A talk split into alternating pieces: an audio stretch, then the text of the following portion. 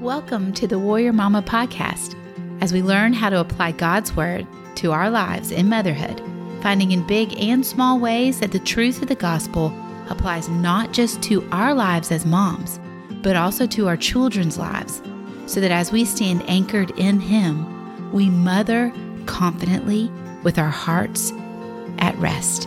I'm so glad you're joining me today at the kitchen table.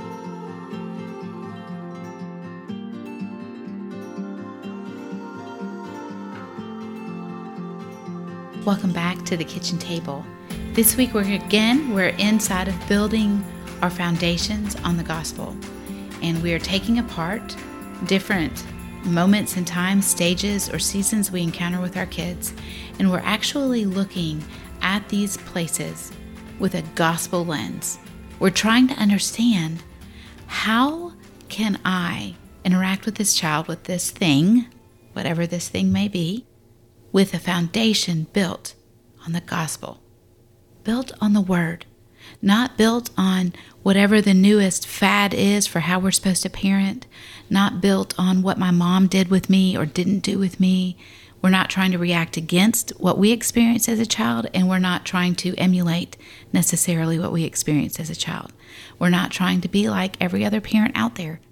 We're trying to be like our Heavenly Father and understand from the Word how that would inform our parenting. We have been embracing and looking at six overarching principles of motherhood based on the gospel. Let's go over those really fast, and then we're going to jump into what we're going to talk about today, which is what do we do when we have a child who is struggling with throwing fits, tantrums, biting, hitting, all the things of those very early years that sometimes we can see again as they go into their teen years. Now, I know it's going to look different, but we're going to talk about it in both spaces, and we're going to be talking about even the conversations we can have with them and how we view them. But before we do that, let's review again what are our six overarching principles that the gospel gives us about motherhood. Number one, that our children have great value and worth to God. We can see that over and over again in Scripture. We landed and we camped on Isaiah 43. Number two, we are called to separate the sin from the sinner. Their sin is not their identity, but their sin is makes them desperately in need of a savior, right? And so we want to highlight their sin, but we don't attach their sin to their identity. So their their sin may be lying, right? They're not a liar. They lie. And we need to understand that because number three, number the third point is that we're going to allow for an understanding of the heart motivation for what that sin behavior is. So we're going to dig down, we're going to understand what lies beneath, help our child understand what lies beneath. Why? Because when we understand the sin that we wrestle with, and we understand the heart motivations, the lies we're believing, just our own flesh, who we are, when we understand that, it highlights our need for a Savior. It makes the gospel relevant to our child. You know, if we're always just excusing it or, you know, pushing it away in any way, shape, or form, they're not going to understand that they actually need Jesus. So, points number two and number three is number two, we're going to separate the sin from the sinner because we want to show that sin. And number three, we're going to understand what is lying beneath that. That action that they did, there is underlying belief systems, there's underlying flesh systems that are in need of redemption by Jesus. So we expose that and we're committed to exposing that. We're committed to these conversations. Point number four in the overarching principles of motherhood is the good news. There is grace and forgiveness that follows repentance, both between you and your child, but more significantly, between God and your child. You know, it says in the Word that it is His kindness that calls us to repentance. And repentance is met with kindness and grace. So we want to introduce this idea into our parenting we want to introduce it into our conversations, and we want to extend it as a parent to our child. So, with repentance, there is great grace and kindness that meets repentance. And then number five, my job, my job is not, your job is not to save our kid. Our job is not to make sure that they're following Jesus. Like we're not to manipulate them into becoming a Christian and praying a prayer. That's not our job. Our job is simply to introduce them to the one who will save them.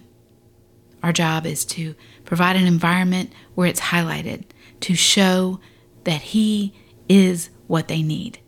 And how do we do that? We broke that down into three things that we offer a hope pivot. So we are not their hope. We're not going to solve their life for them.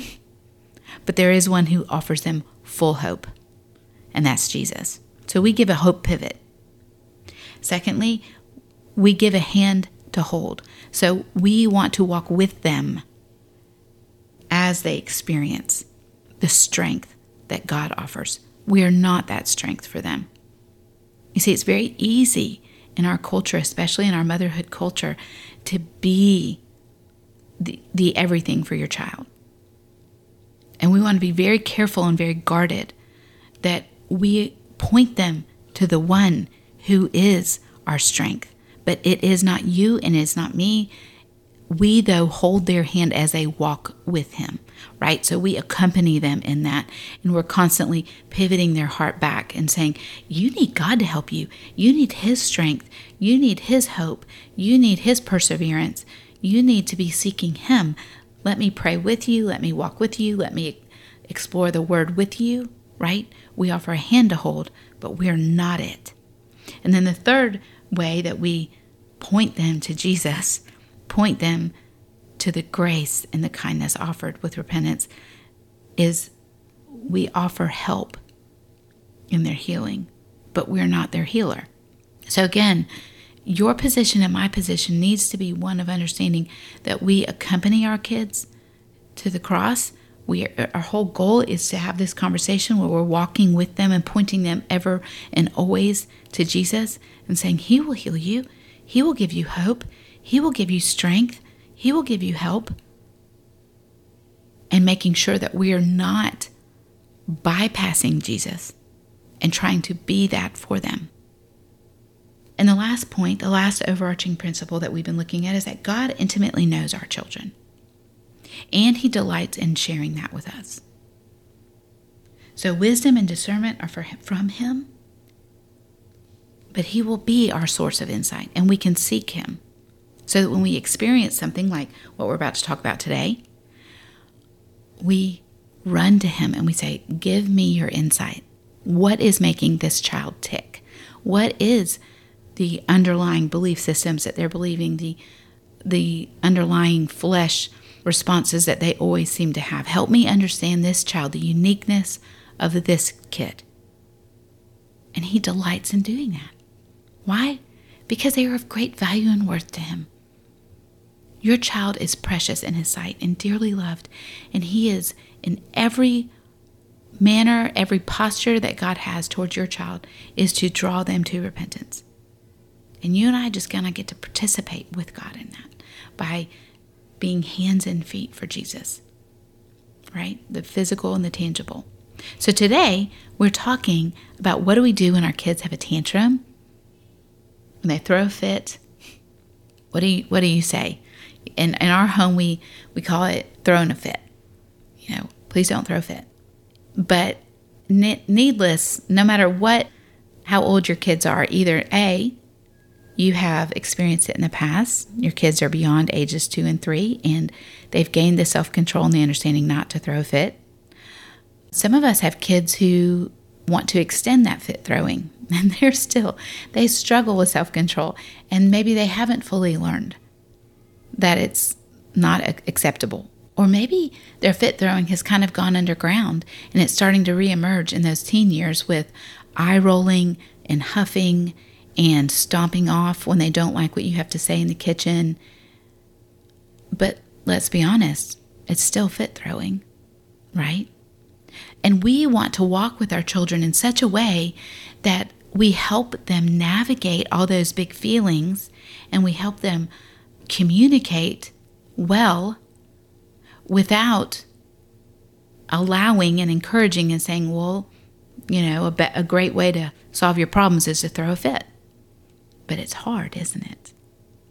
Certainly in those young years. I know that with mine, some of mine went through it at two, and some of them went through it at three. Some of them, it seemed like they started going through it at like 12 months old and carried it on until they were four or five. So I have seen the gamut of what it looks like for children to decompensate in that moment and begin to melt down and lose it. And that we have this very famous story in our family of one of our children who has a very distinct memory about a fit that he threw. And we were leaving a store, and he did not want to hold my hand to walk out into the road. And he was too young to walk out in the road by himself. He was only two and lacked all wisdom to walk out in the road. So I did not feel like the request, hey, buddy, I need you to hold my hand while we walk out in the road, I did not feel like it was a, you know, inappropriate request at the time, but he did. He did. And proceeded to do the limp noodle melt on the ground and wouldn't stand up and then began to scream and yell that he didn't want to hold my hand. And when I, you know, began to pick him up and try and put him on my hip to get us to the car, he is squirming out of my hands and screaming in the parking lot, This is not my mommy, and she is taking me, and I don't want to be taken. So I remember thinking to myself, I want to kill this kid. Um, that's honestly, and so I get to the car with him, and you know, then I don't know if you've ever had this kind of a temper tantrum that's been on display for all the world to see. I'm trying to be calm and I'm trying to talk quietly in his ear, and he is, you know, as arched back as he can in my arms, screaming that this woman he doesn't know is not his mommy and he doesn't want to be taken. I don't even know where he got that, but any rate, it was a great, it was a great weapon for him. He felt like in that moment, and then in his car seat, as I'm trying to buckle that five point harness around him, and he's arching as hard as he can, and I'm trying to just if I can just get his hip bones behind that that clicking clicker, all I could think was, "Oh my goodness, Bethany, don't lose it. Don't be unkind. Do not be rough with this child. Be patient. Be loving. Be con- you know, be sincere, but don't lose it. Do not lose it. Because number one, you're out in public. And number two, it's not okay but everything inside of me, everything inside of me, can I be honest, wanted to lose it. I wanted to lose my mind. Have you ever been there with a child? And then you're trapped out in public.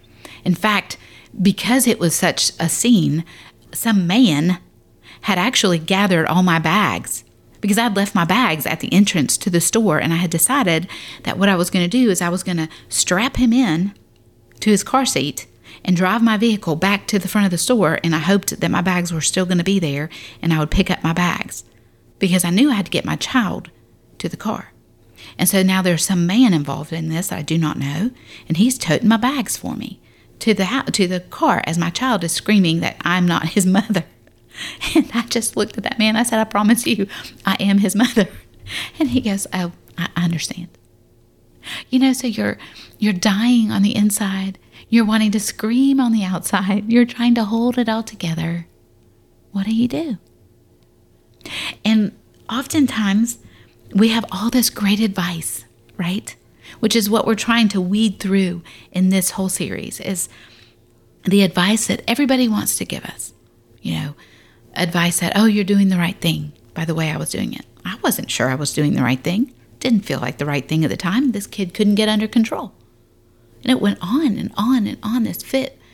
You know, we, we sat in the parking lot. He threw the fit for another 10 minutes. It, it just went on and on. I didn't know that I was doing the right thing. And then other people will tell you, well, you just need to ignore it. You just need to act like it's not happening. Well, that didn't seem like a logical you know, choice at the moment. And then other people say, well, you just, you allow them to blow it all off and, and get all that emotion out. And again, maybe a good choice, I don't know.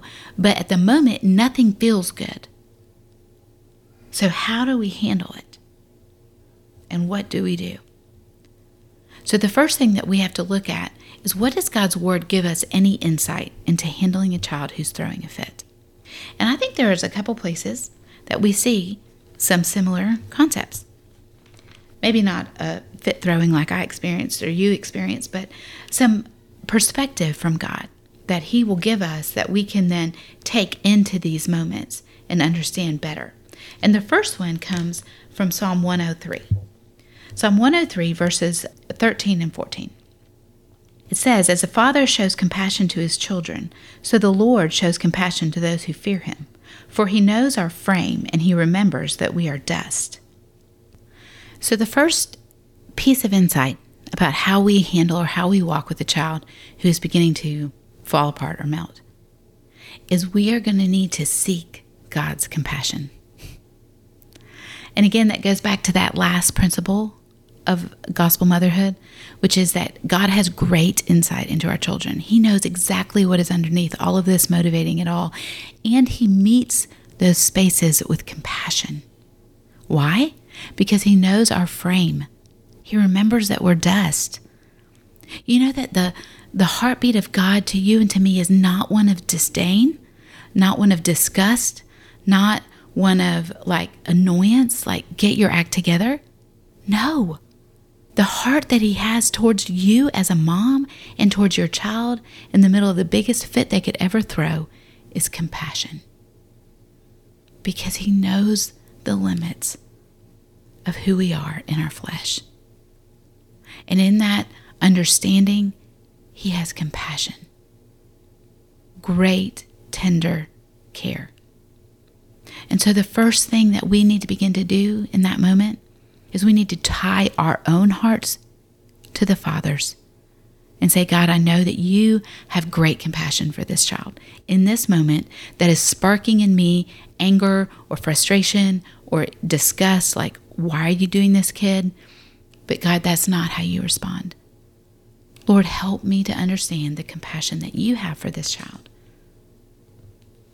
And then, secondly, when we begin to look into how he responds to people in Scripture, let's look at what he says about the prodigal son in Luke 15, because I think this again begins to give us some insight into his heartbeat for the misbehaving. So now we have something a little bit different. We have somebody who is completely. The story of the prodigal son in Luke 15 is that he takes what is his, his inheritance, and he wants it right away, which is out of order it's not the right time for it, yet he insists on it. And then he goes off and does everything he knows that he probably shouldn't do. He is a complete prodigal, a complete renegade, completely rejecting what is the natural and the right in their family dynamic to do what he wants to do. And in that, he comes to wreck and ruin, right? And in fact, in Luke, it says that he's literally laying down with the pigs and he's like, wait a minute, wait a minute. You know, one of the servants in my father's house would not have to live like this. I should go back to my father's house and just be a servant. And he knows that he has lost the positionhood of son, but he's like, it's got to be better to be a servant there than laying with the pigs here. Right? That's the story of the prodigal son from the son's perspective. From the father's perspective, it says that the father had been watching from him for him. And when his son was far off, his father saw him, saw him coming, and here's this key, and felt compassion, and ran and embraced him and kissed him. And the son said, Father, I have sinned against, you know, against you. I've sinned against heaven. I'm no longer worthy to be called your son. But the father responds to that not with, you're right, you have, and you aren't worthy to be called my son. No, that's not what his father says. His father says, quickly, get the best robe, put it on him, put a ring on his hand, which is significant, and shoes on his feet. Bring the fattened calf and let's kill it. Let's eat and celebrate. For my son was dead and is alive again. He was lost and he is found. And they began to celebrate. So the father sees the prodigal. He's been watching for him, he's hunting for him. And he sees him and he has compassion. And then he runs to him. He doesn't wait for the son to get to him to talk about it. He races to his son, which would have been very undignified, very out of character as father to son relationships would go in Scripture. And then he welcomes him not as a servant, he restores him to his positionhood and rejoices over his return. So, not only when we are dealing with children who are losing their minds, do not only do we need to say, God, help me have your compassion for this child, but it goes beyond compassion, doesn't it? It goes to restoration.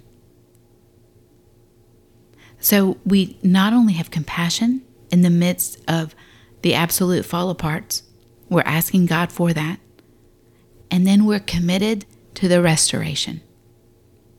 And in fact, we meet that child very far when they're very far off from us. And so, in real practical ways, what does that look like? I think there is some value in some of the, you know, great advice that we're given of, you know, let them have that energy deplete, you know, let them cry off that energy, let them have that fit, like give them some space to have a little bit of that that fit going on. And I did that day, for instance, with mine. Why? Because he wasn't listening to me in the middle of the fit, right? So my job there in, inside of that is this compassion of I understand his frame and I understand that this is like some of this is just energy needing to erupt. It is frustration because he can't communicate well. It is just a, a whole tirade. But I have great compassion in that moment. And then I also have like forward thinking vision. And I know we will get to a space where we're going to have a whole conversation about this, this.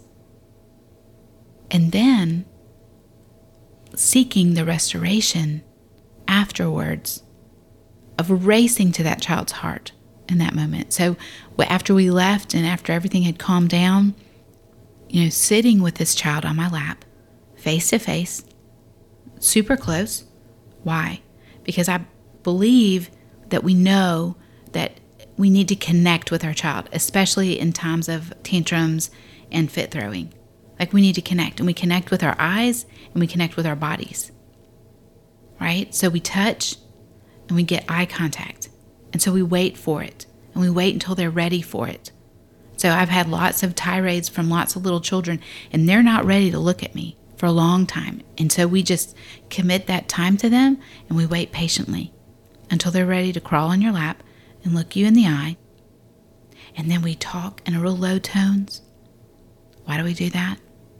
Well, number one, because it brings calm to a situation brings like we're setting a temperature. Remember we talked last week that we're we're temperature setters in our home, and so we set a certain temperature even in the way we talk and we have conversation. But we are running to their heart in that moment, just like the father did with the prodigal son, and we're saying, "I see your heart. Your heart was upset. Your heart was angry. Your heart was frustrated."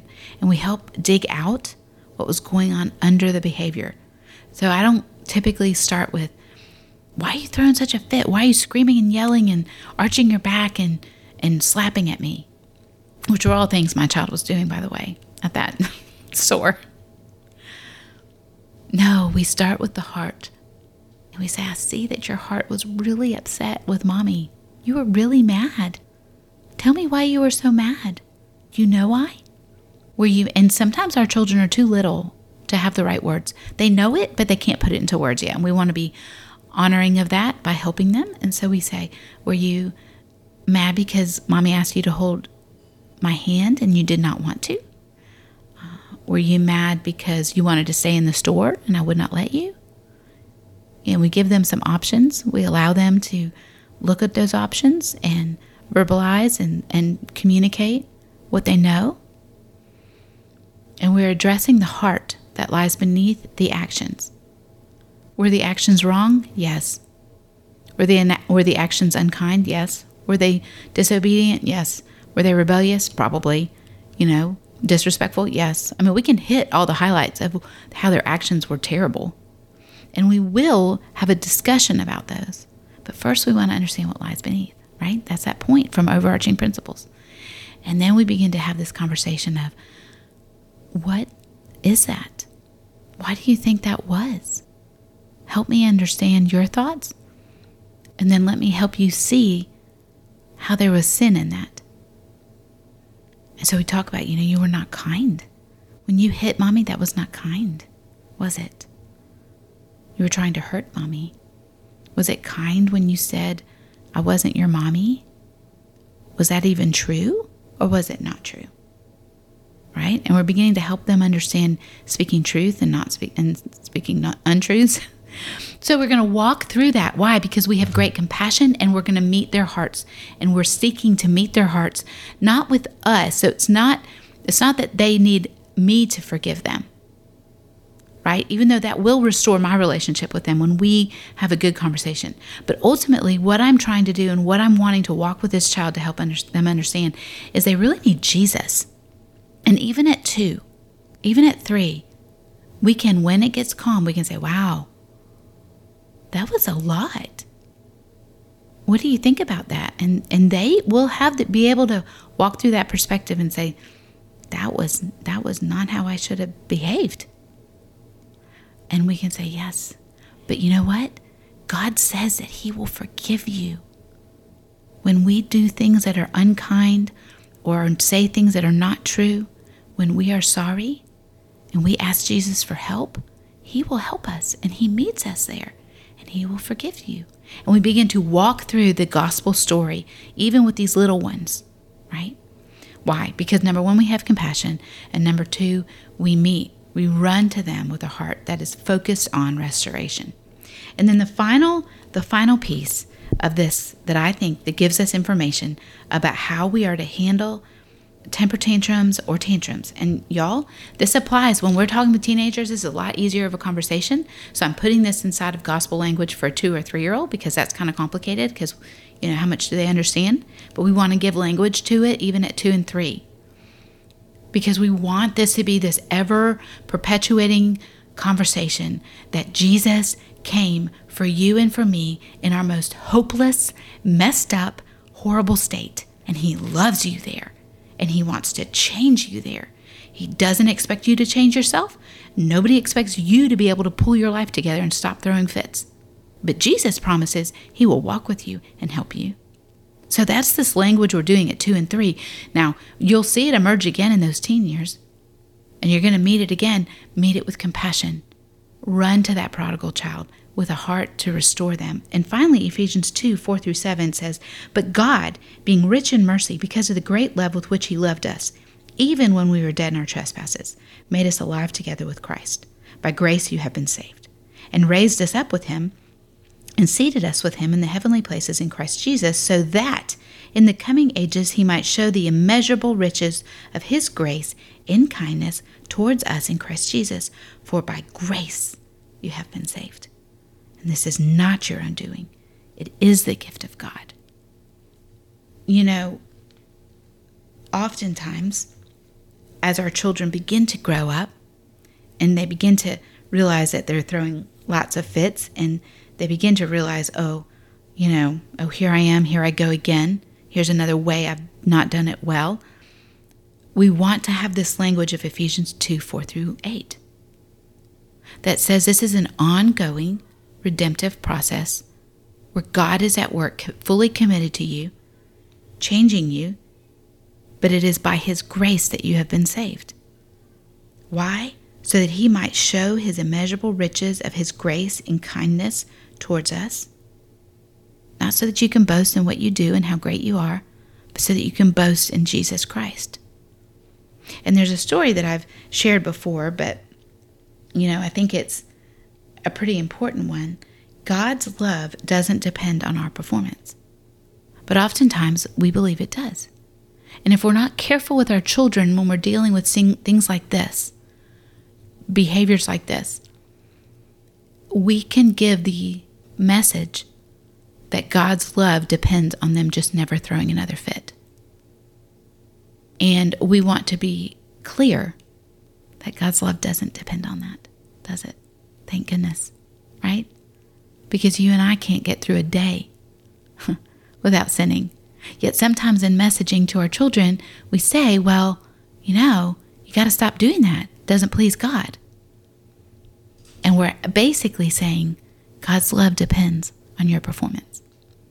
There was a story of um, Caroline, and she had some cookies that she had made, and she was so proud of these cookies, and she was so eager to give them to this special someone that she wanted to give them to, and they broke in the bag. She dropped the bag as she was going to the car, and she was very little at the time, but she had she dropped the bag as she was going to the car, and we were getting in the car to go and give them to somebody, and they were broken. They were broken cookies, and she was distraught. And she was like, I can't give these cookies. They're no good. Nobody will ever like these cookies. They're broken. And yet, you and I have the perspective, don't we, of understanding that cookie's still going to taste good. None of the flavor leaked out. None of the things that really make a cookie a cookie have changed. It's broken, but it's not it's not worthless. Right? But oftentimes, we want to be careful with our children that we don't give a message that their brokenness is a problem. You see, their brokenness is the whole reason for the gospel. Our brokenness is the whole reason for the gospel. And so the messaging is we meet them with compassion and we seek restoration and we message them and we fill them day after day after day with the fact that it is God's grace that has saved them. It is not what they have done. It is not what they will do and it's they're going to mess up every day. And God's love is not contingent on their performance. They can bring their broken cookies to the cross, and Jesus will delight in making that broken cookie a delicious, beautiful thing, right? It's what he does, it's what he does best. And we need to be the women, the mothers who give that message to our kids every day. But it's hard if you and I don't know that message, if we don't understand that message for ourselves. It becomes very difficult to give that message to another. And so it's important as we're learning this, as we're beginning to plant down in the gospel and we understand the gospel more and more, it's important that we really understand these points. That God's grace is always for you, that His mercy meets every single one of your mistakes, that His peace pursues you, that His joy takes away your despair. We have a, a six week Bible study course that we walk women through called Reset, and it's resetting your mind in motherhood. Why? So that your mind knows the truth of the gospel so that you can speak it out to your kids. If you would like more information about that, that's going to be in the show notes at the bottom of this. And we're starting a new warrior motherhood community where we are working this out in real time, where we're learning to study our kids with God's help and His perspective. And we're learning how to put the gospel into play in conversations and in ways that are very clear so that when our kids come face to face with the fact that they need Jesus, it is with beauty and mercy and grace that we give them and we offer them God's restoration. So if you want more information about that, that's going to be coming in the next few weeks, and I'm excited to be sharing that with you as we're building that out. And um, that membership will be available to you really, really soon. As always, I want you to know you can reach out to me. Please seek me out on Instagram is the easiest way to find me, but I'm also available through email and obviously through the course, Reset, Resetting Your Mind to Motherhood. You can always message me there as well. And know that more than anything, my prayer is that you'll be building the foundations of your motherhood on the gospel. Thanks for joining me today.